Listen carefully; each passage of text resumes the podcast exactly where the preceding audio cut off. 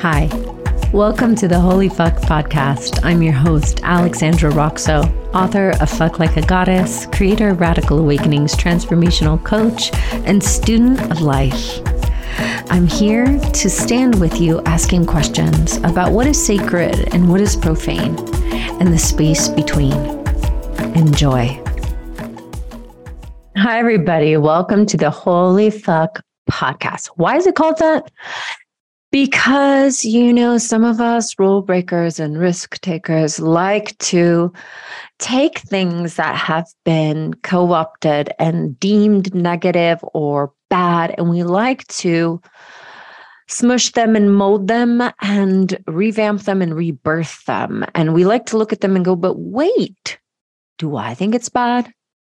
Is that how I feel about my body? Is that how I feel about my menstrual cycle? Is that how I feel about my heart, about love, about relationship, about marriage? We like to take certain things that are kind of like crunchy or intense, and we like to make them our own. So the word fuck is such a great example of that though there is a chance one day I will outgrow it. It did kind of stem from my first book, Fuck Like a Goddess, which stemmed from a really particular moment in my own journey that was focused on healing, that was focused on reclamation um, and standing in my own power. Because I had the courage to do that and, and the, the fire to do that, I was able to make space for the deep softness that I now am living into. I do think it's a process, right? It's like if you look at a flower, they don't just boom go to the soft unfolding of the petals. They first are like have to do the gnarly rooting down and they have to become kind of firm and erect and stand tall. And then from there, it's just like mm, soft and mushy and open. So I do think my process has been a little bit like that. I'm happy to be in the place I am now, where I get to live a little bit more soft, a little bit more regulated, a little bit more um, in the realms of water and um, earth, perhaps. And then I, I, I dip into the fire and I try not to over air myself if we're looking at ourselves in in terms of an elemental balancing. And it's something to think about for you. And I, I would say don't look at it based on your astrology. You can you can see your astrology as relating to at least one aspect of yourself, but it's not going to necessarily define your body's constitution. I would look to Chinese medicine, I would look to Ayurveda to see how the elements actually move through your physical body, emotional body, mental body. Um, and you may see that in one of those areas, you have a lot more, let's say, air. You may be sort of have an airy body, um, which in Ayurveda would be more vata. You may have a more earthy body, but your mind may be really kind of zippy, like the wind back and forth. So I like to consider these um, questions and conversations at different moments in my life. Where am I? What am, how do I fit into the great cycle of things? Am I in a death? Am I in a rebirth? Is my business in a death or rebirth? Is my emotion emotional life or relational life or sex life in a death or rebirth? Is it at this beautiful, humming, soft, yummy, um, you know, kind of stable ground? Uh, I think unconsciously we we're um, we sort of avoid the, the the death part right? We know this by now. I think we've had enough conversations on this podcast and other podcasts. We avoid the sort of symbolic deaths in our life as much as possible as our culture our culture is oriented away from them. Um, and the birth time with within our business or within um, a relationship like nre new relationship energy, those times are way sexy in our culture. We're like, oh my God, I'm starting this. I got a new haircut. I'm in a new relationship. But it's less, um, you know, maybe it's less exciting to talk about. I'm humming along in this really deeply rooted, sturdy, stable, yet soft way. Um, and, you know, that's not to say that every area of your life is going to be in the same part of the cycle of change and death and rebirth, but it's definitely less popular of a place to live into, to practice into, and to be with, right? Like we're, it's not a, a, a peak, it's a just steady, beautiful hum, right? It's not a, oh, this amazing stuff is happening right now. And it's not, oh my God, so much is happening right now. My, I'm so upset. It's just like, I'm here in the center now that I'm saying it, it's feeling very Buddhist um, and it's feeling kind of mature also. It's feeling like graduating from maiden energy or princess energy, not graduating in a sense of one being better than the other, just moving into a different phase where there may be less highs and lows. There may be less of that shrieking energy or less of the sort of complaining and temper tantrumy energy. And it may be more, a little bit more of a cultivated witness that sees the highs and lows of life and that doesn't um, get distracted or pulled into all of them. And I was having a hike on Saturday with a lovely woman, Kate Gordon, Dr. Kate Gordon. I'll, I'll put her, I'll link her below.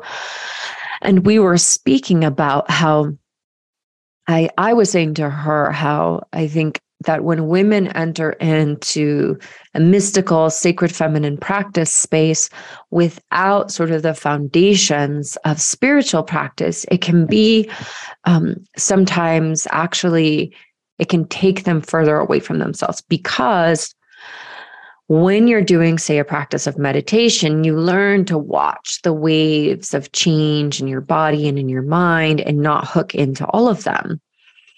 And then from there, you can you can choose after many years, let's say, of seated meditation, then you can choose to do a practice where you're actually following an emotion, oh, ah, going into the depths of grief, but you don't get hooked in. And the thing is, is that if people have this conception that like feminine practice or, you know, the feminine spiritual path means that you that you're just jerked around by your emotions, you're jerked around by the moon, you're jerked around by astrology, then you're kind of you're missing an essential piece, which is the ground, which is the roots, which is I have a stabilizing practice, a yoga practice, a seated meditation practice, a breathwork practice to clear, open and from there, I can go into a practice of choosing what, what emotions, choosing what places I want to feel into and melt into and simmer into. I can feel pleasure without getting totally uh, seduced or enraptured by it or hypnotized by it, right? And I can come back to center. To me, that's a well balanced rich spiritual life. It's Shiva Shakti, it's yin yang. If you're talking from those ancient Eastern traditions, which I know are very, um, let's say, genderized in a way, but they're archetypal energies. Um, you know, you could say stillness and energy. You could say, um, consciousness and light, which is more David Devadatta's way. So you don't necessarily have to put a gender on them. Obviously, there are lots of cisgendered men who embody a lot of light, a lot of radiance, a lot of heart. And then there's some women that embody so much stillness, so much just deep presence. And I do both. When I come into client sessions and when I'm leading, uh, groups of women, I have to have a really still present mind so I don't get hooked into their stories. If they have some energy that's like kind of sticky, I don't get stuck on it. That used to happen when I was younger.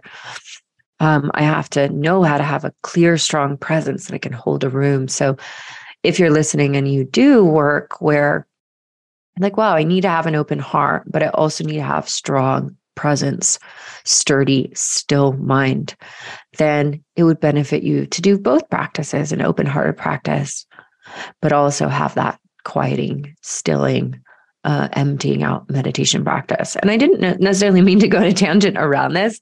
I really, I had this desire to come on today and to talk about all of the strange sort of culty things, which I'm going to get to in a second that I've done based on another weekend conversation I had but um but I just wanted to riff on that, especially for those of you who are coming into my spiritual community, which is our spiritual community, but I lead it, Radical Awakenings, Full Spectrum Femme. We are going to go into you're going to have access to all kinds of practices so that you can have a robust and balanced cultivation so that when you need to spend more time in the realms of pleasure and sensuality you can but you equally know how to not get jerked around by the phenomena of life and not to go on every motherfucking ride because life's just going to keep happening guys people we love are going to pass on. We will get sick. We're going to hurt. You know, any idea that that's not going to happen is false. And so there's a beautiful skill in choosing what are the phenomena we stop for, we get on our knees for, we grieve for.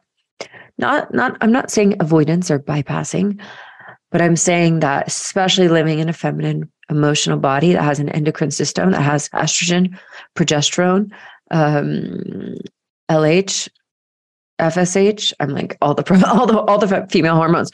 It's a particular cocktail, and so if I just let myself get pulled around by the chemistry in my body that is responding to the outside phenomena, then I just may be always dysregulated and feeling unstable, right? So I need to learn how to stabilize within the cauldron of chaos and fun and feminine energy. And then also choose to shake up the snow globe of my being, choose to drop into the deep underworld of deep grief, choose to be an ecstatic, blissful OMG, but not just be whipped around.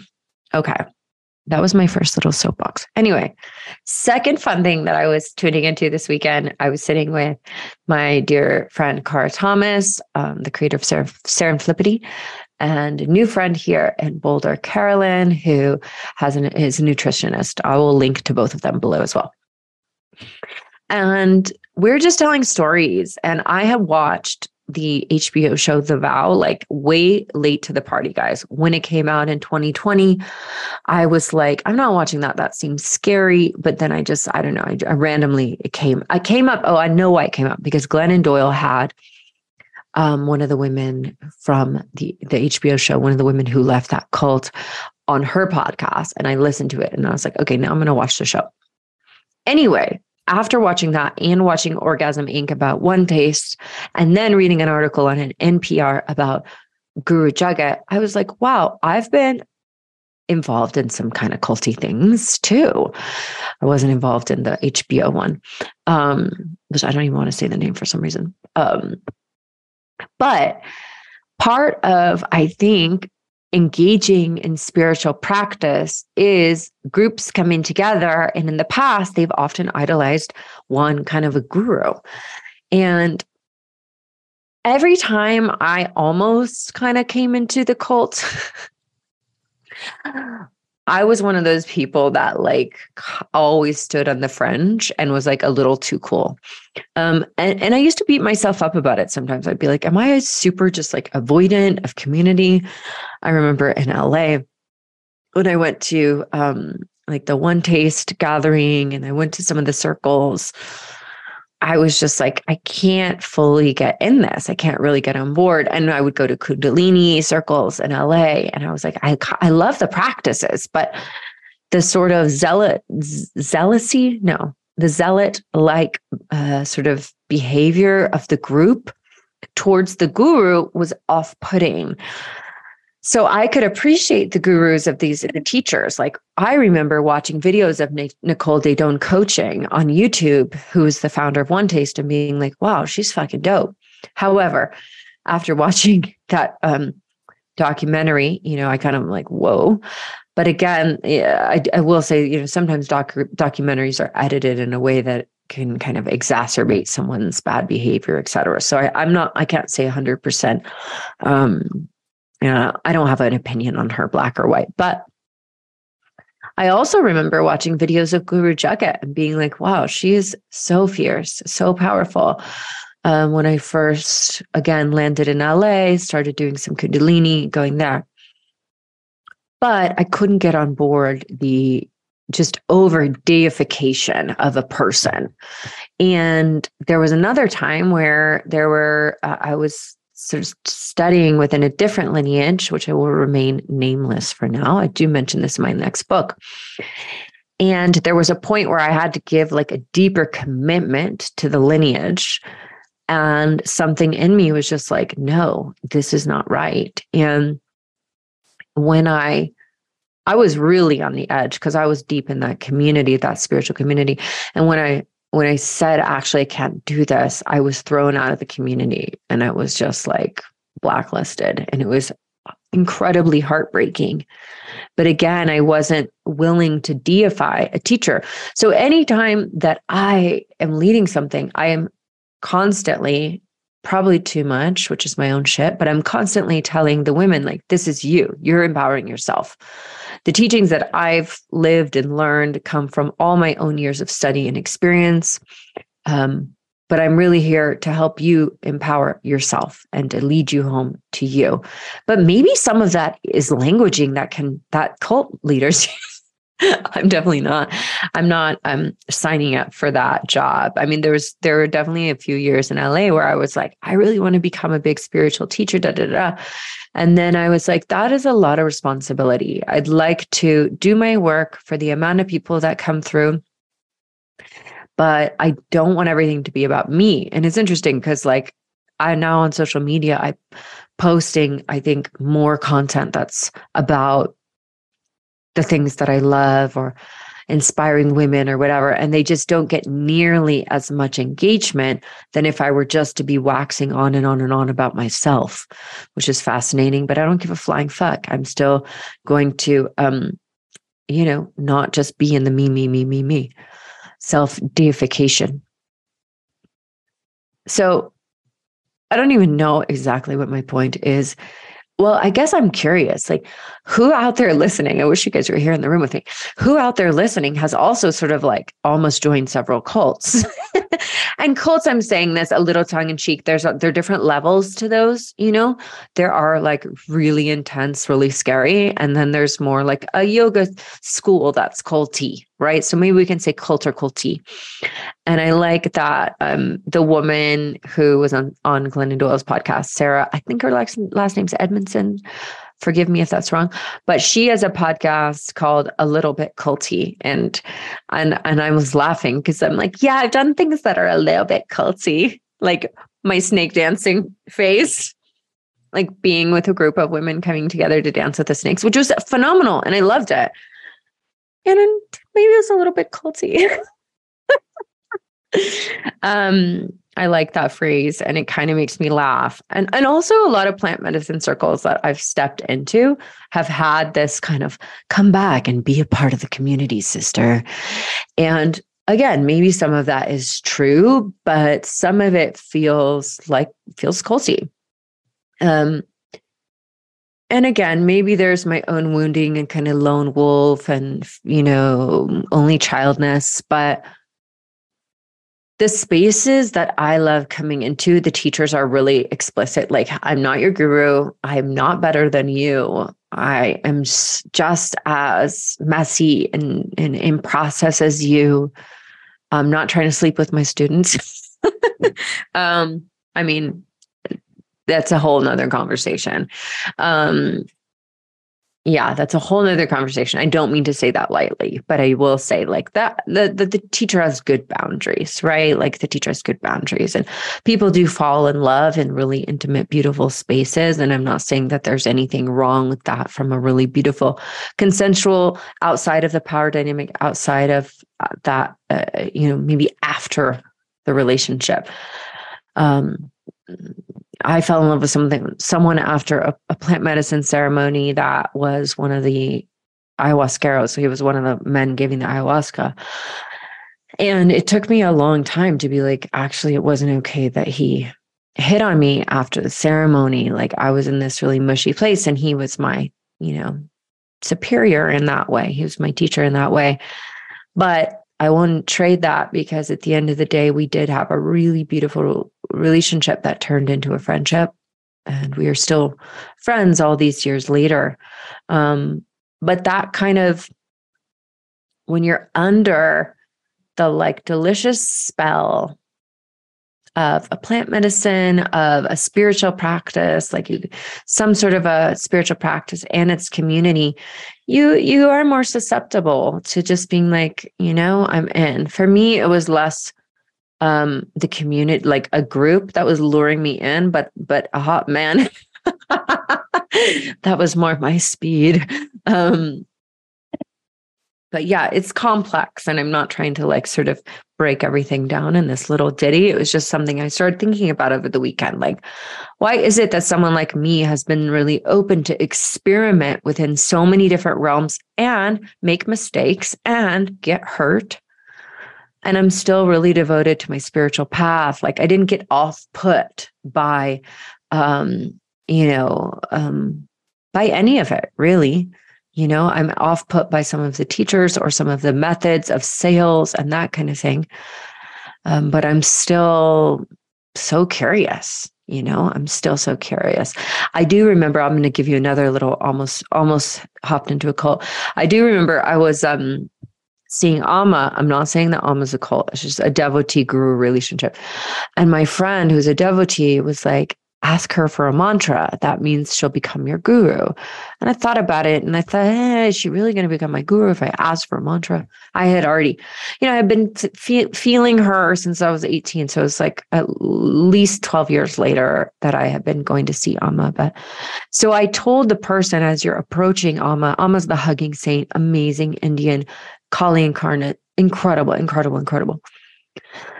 But as I was approaching Amma, I said to her, you know, assistant, these the assistants like push you into her her chest and like she gives you a hug and it's it's very dramatic. They wipe the makeup off your face because she's wearing white. It's a really intense moment.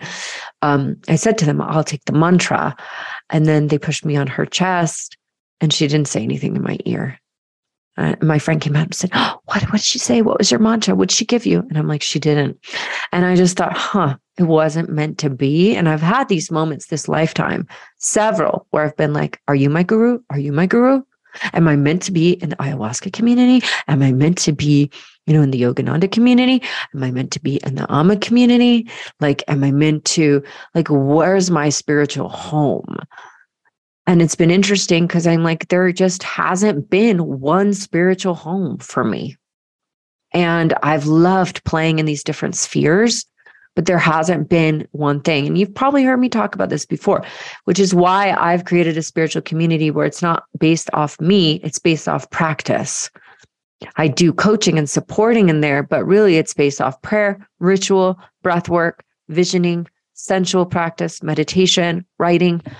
Um, and I've created the spiritual home that I want to be in that's not about worshiping a human. Not that there's anything wrong with that, okay? I have a lot of people I love that have a guru or you know that are in a spiritual community that's very tight and focused etc and then i have friends that are not interested in any of it and that are just like all oh, that's a little too wild for me um and i think that you know there's it's funny i'm, I'm in my um in my little temple office space. And I have all these different statues of different deities and pictures of people I love. And there's something about appreciating the wisdom and the jewels from different practices or different lineages and traditions. Appreciating them with reverence, not like you're just snacking from a buffet, but just you're bowing to them with reverence and that that can be just as potent as saying i'm going to become a devotee. I don't know. Someone listening you may challenge me and go no that's not true alexandra. But for me in this particular incarnation my practice is gathering with women in prayer and ritual song dance feeling deep feeling reflection mirroring clarity and then that yeah and then amazing other practices like pranayama and yoga um, asana practice learning tantric yogic uh, practices as well. But but finding the spiritual home outside of a dogmatic space outside of a place where someone is deified where someone is made into a god or goddess for you to worship. That's been not what I want to do with this life. I don't want to be that for other people. You can look up to me and celebrate me, sure. I don't want I don't want to be deified. So, yeah, today I want to share about, I think, I guess some of the things that just came up for me this weekend. Conversations. Thank you, Kate, Cara, and Carolyn. Oh my God, three C's. What does that mean? Um, and I love having enriching conversations with people people you know i love. It's it's the best and I'm, I'm super grateful for that and the community that i'm building here in boulder. And hopefully you'll come join me at some point. Uh, i definitely think eli and i are going to do some sort of a couples immersion here in boulder and i have um, my program my year-long coven mastermind and the first cycle three month cycle starts in february here in boulder called alchemy for heart based leaders, creators, um, movers and shakers, women who want to be a mover and shaker, who are dying to finally express their hearts and share their gifts with the world. And the Radical Awakenings community, we also start in February. These are my two core programs, and I'll have, you know, little things here and there, but two core programs mastermind and community. And both are awesome for a different space. The, the community is really a practice space, a gathering space, a spiritual recharge space. Re up, baby. And the mastermind is let's look at your gifts in the world, how you're hiding from them. Where are you not giving them? Where can we get you into a little bit more of your own truth? Um, and what are you dreaming? Let's dream big. Okay if this anything I said about cults triggered you, I love you and I'm sorry. Um, and you know drop me a line of course and um, let me know if something stood out and if you have your own little stories not little stories but if you have your own stories around either um, you know spiritual practices that felt a bit culty that you have lived within that you people that are moments that you, you've almost signed up for one where you felt like oh actually i can't do that I'd love to hear those. Feel free to DM me. I love hearing that kind of thing. You know, the spiritual journey on this time at planet Earth, it, it does involve a little bit of curiosity, a little bit of risking, right? Even going to a yoga class sometimes can be risky or sound meditation or something like that. You're opening your energy and consciousness to someone. So it's not just the big ones like sitting in an Aya ceremony or, you know, going on a mm, intensive with someone. All right, you guys, lots of love. I love um, being in the space with you. Thank you for joining me on the ongoing uh, conversation about what's sacred, what's profane, what our mystical lives are like, what it's like to be a modern spiritual practitioner, uh, an embodied woman, all of it. Okay, lots of love. Thank you so much for listening to today's podcast. For more, more, more, follow me on IG at Alexandra Roxo, and you can get on my mailing list where I send poems, practices, rituals, links to upcoming retreats and events, and all kinds of goodies. And if this podcast has touched your heart, please let us know. Please write us a review, give us a five star rating, all of that. It means a lot to myself and everyone involved. Big, big love, my darling. Have a fabulous day and see you again very soon.